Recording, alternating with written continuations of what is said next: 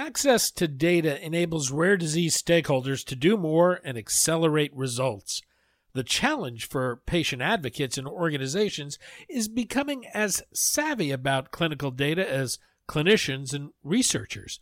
The Global Genes Data DIY program teaches organization leaders how to be empowered data owners and stewards. Attend the Data DIY workshops and view resources at globalgenes.org forward slash data DIY.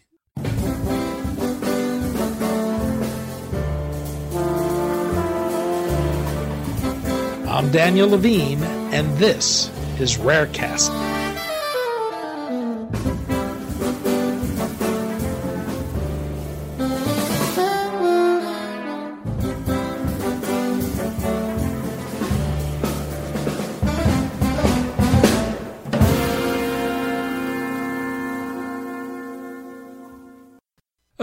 Biosciences is pioneering antibody oligonucleotide conjugates, a new class of therapeutics that marry the target selectivity of monoclonal antibodies with the precision of genetic medicine.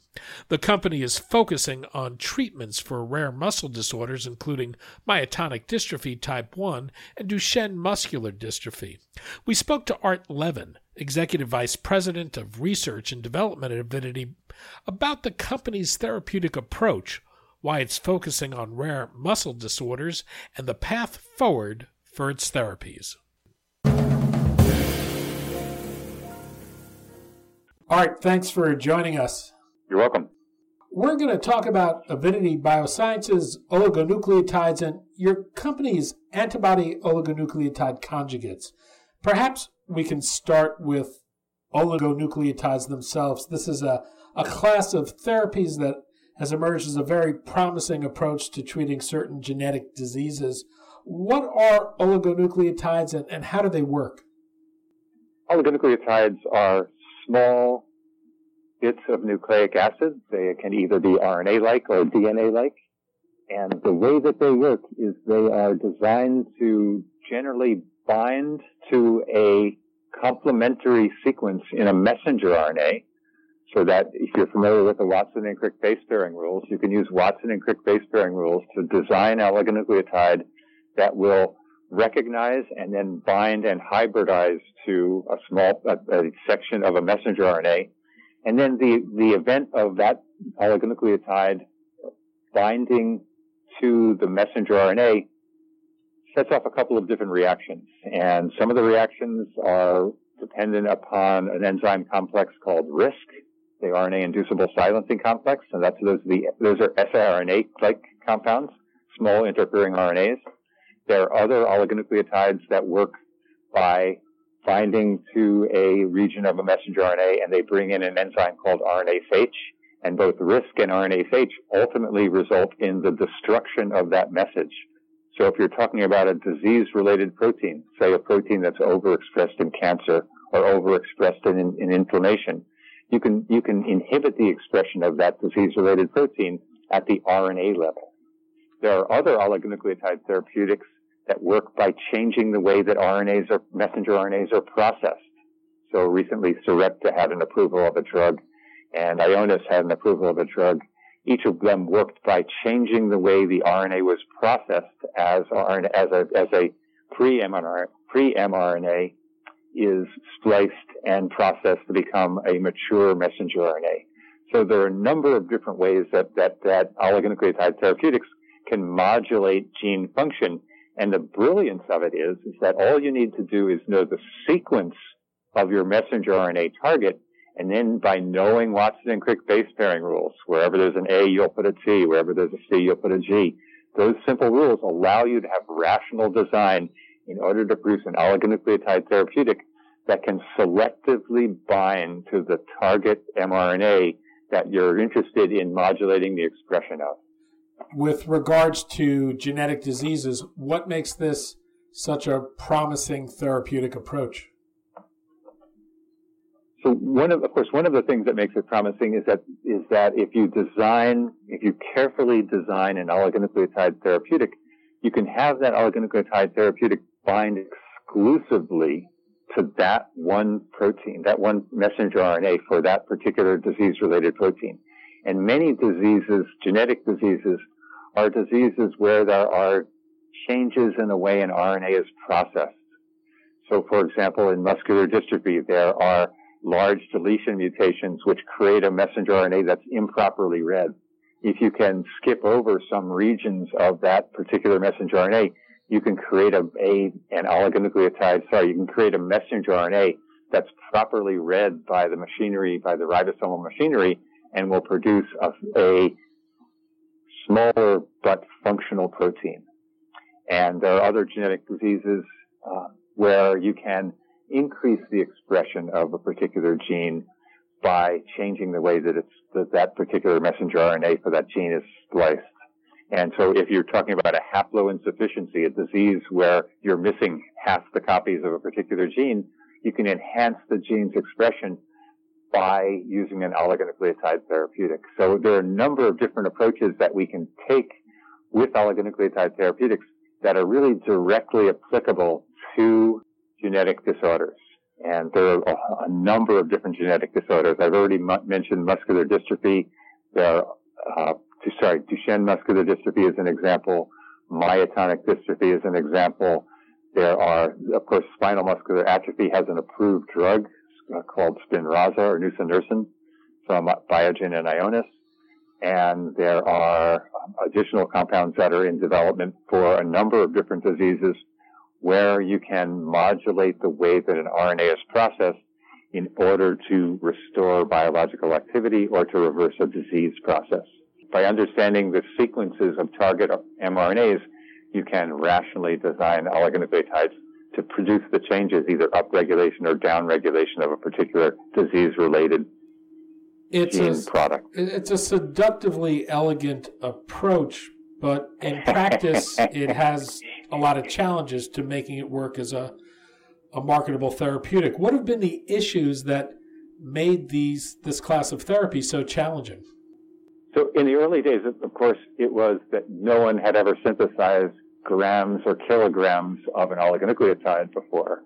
And many of those, many of those issues have been solved and the issue with respect, the issues with respect to the stability of oligonucleotides in circulation have all been addressed through chemistry. And that left the most difficult problem to, to, to tackle of all, and that is the delivery of an oligonucleotide payload. So our, our bodies essentially, our cells have essentially been evolving over, uh, over billions of years to prevent stray pieces of nucleic acid from coming in and hijacking a cell's machinery. And we, we call those stray pieces of nucleic acid viruses. So we've, our, our cells have evolved so that they don't allow stray pieces of oligonucleotides into cells because they'll change the function. So then it became a challenge of can you go against what nature has essentially evolved and produce systems where you can actually deliver those bits of nucleic acid, those oligonucleotide payloads, into cells. And that's where avidity came in. Avidity is taking advantage of the fact that, that certain cell surface receptors, for which we have monoclonal antibodies, for which we have antibodies that will bind to them, can be internalized, and then they will effectively release their payload, their oligonucleotide payload, and then that payload can then be free to diffuse into the cell and then target that particular disease related gene product or that particular disease related messenger RNA. One of the attractive qualities of oligonucleotides is their high specificity. Do you run the risk of having off target activity if you use an antibody to target them to the cell? One of the ways that we diminish the possibility of off-target events is by doing thorough bioinformatics analyses. So if you're careful, you can select oligonucleotide sequences that will only bind to the target messenger RNA of interest. And that allows you a, a specificity.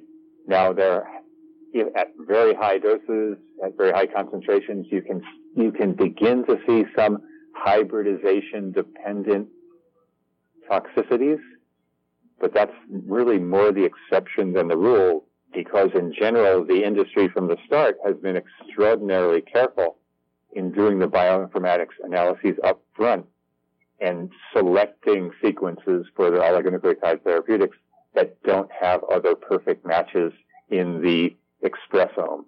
How versatile is this approach? You know, what's the range of tissue types that you can deliver oligonucleotides to this way? At Avidity, we've now tested uh, a, few, we probably tested 100 or more different monoclonal antibodies to 100 or more different receptors. We have now demonstrated in, uh, in, in, in range of 10 or so different cell surface receptors that allow us entry into cells.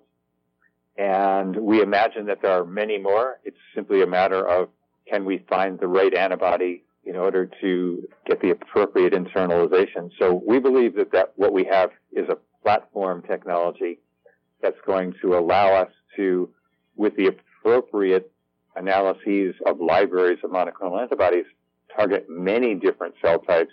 And of course, we've, we've used many different kinds of payloads and many payloads against different, different molecular targets so on the molecular target side, we it's it's it's essentially the whole transcriptome is our is our is our target region. And then for cell surface receptors, my guess is that there are probably a couple of dozen or more cell surface receptors that are what I would like to call professional transporters and are internalized with an appropriate rate, and there are enough of them on a cell surface in order to allow enough mass transfer into a cell. And it's, it's that mass transfer into the cell that's ultimately going to give you the, the potency. The nice thing about many oligonucleotide therapeutics is that they're extraordinarily potent. So they're oligonucleotide therapeutics that are that have activity in the picomolar range. So you need very few molecules within a cell in order to get activity. And that, of course, works, works well in our favor. The other thing that works really well in our favor is the fact that once, particularly with siRNAs, once an siRNA is delivered into the cytoplasm, it tends to have a very long pharmacodynamic half-life. So even though these drugs need to be administered parenterally, usually by either subcutaneous injections or, or intravenous infusions, a single dose can have pharmacologic activity out for months after administration. So it's a, it's a very effective, high efficiency process that has long biological or long pharmacologic half-lives as you mentioned, one of the first areas you're looking at is muscle disease, both myotonic dystrophy and, and Duchenne muscular dystrophy. Is there something particular about muscle cells that makes this an attractive target?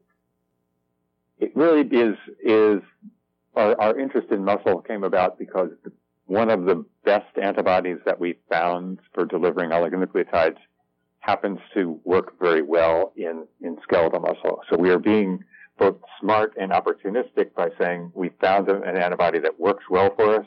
Muscle has been an area of, of muscular dystrophy, particularly Duchenne, has been a, an area of, of my interest for well over a decade.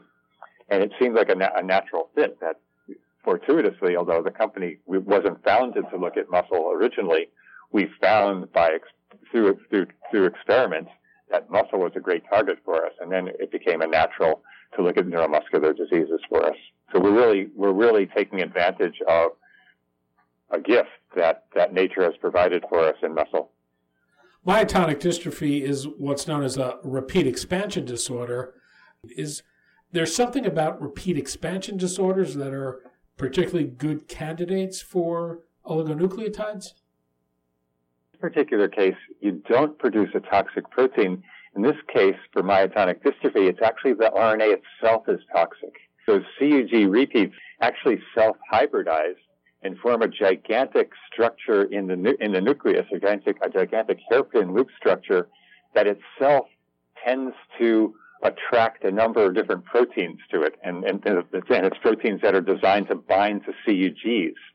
So it's this, it's the sequestration of a particular protein in the nucleus that's binding to the collected CUG repeats in those, those structures in the, in the nucleus that are, that are related to the repeat expansion that actually produces the disease. So this one's slightly different. of course, in Huntington's, which is another disease that is being tackled by the oligonucleotide approaches, and, and there are a number of companies that currently have therapeutic agents in clinical trials for Huntington's, that's a disease where you get the uh, the accumulation of a toxic protein. And in Huntington's, uh, Biogen, Ionis, Wave, and others are looking at uh, inhibiting the expression of the toxic protein by inhibiting the expression of the RNA that encodes that toxic protein. In terms of repeat expansion disorders, there's, there's something that makes this approach particularly attractive to dealing with that whole range of diseases? I think it's it's it's it's how clearly well defined the mRNA targets are that really that make it that make them attractive.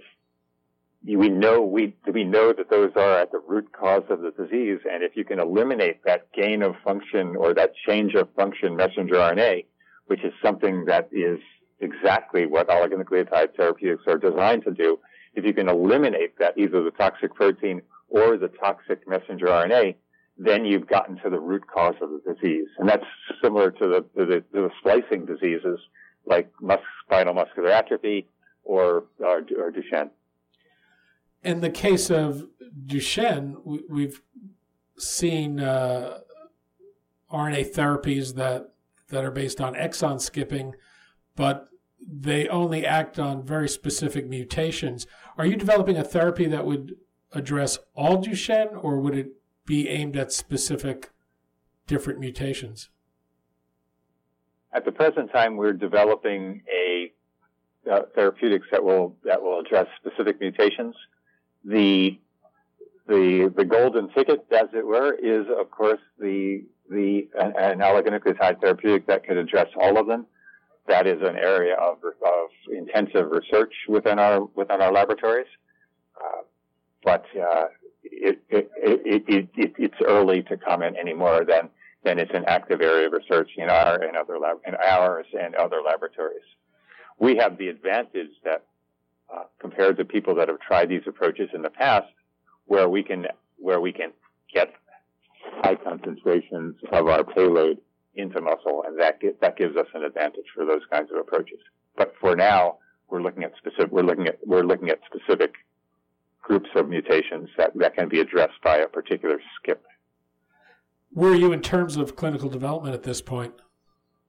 We're, we're not really giving guidance with, with respect to our clinical development. What I can tell you is that we are in the final stages of optimizing various payloads for, for some of the diseases that we talked about today and we are scaling up our monoclonal antibodies. We have monoclonal antibodies that work um, that we've, we've demonstrated AOC or antibody oligoconjugate activity in multiple species now, and we're now scaling up our monoclonal antibody for use in human clinical trials. So as you can tell, we're getting we're getting the pieces all synthesized for us, and we're getting ready to put them together and move and move forward. And as you think about future indications and applications, is there any point where you might use an antibody not only for targeting but for therapeutic effect as well to amplify what you're doing? Absolutely, that is a that is a possibility. One of the things I would love to see is is, is use of polypharmacy in, in a number of different diseases. That of course opens you up to the ability to, to tackle um, things, uh, immune, immune diseases, oncology, of course, needs multiple therapeutic agents. So yes, we, we are looking forward to finding antibodies that both have the ability to recognize, be internalized, and produce pharmacologic activity.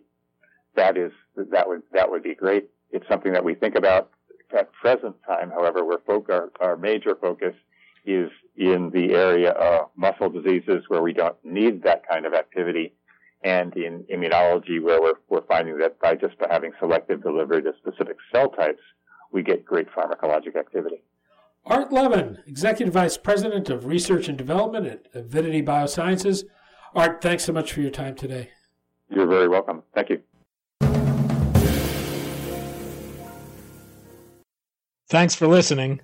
For more information about rare disease and to connect to the rare disease community, go to globalgenes.org. To keep up on the latest news and trends affecting the rare disease community, be sure to visit raredaily.org. You can subscribe to the Rarecast RSS feed through raredaily.org or through SoundCloud, iTunes, Stitcher, or your preferred podcast manager.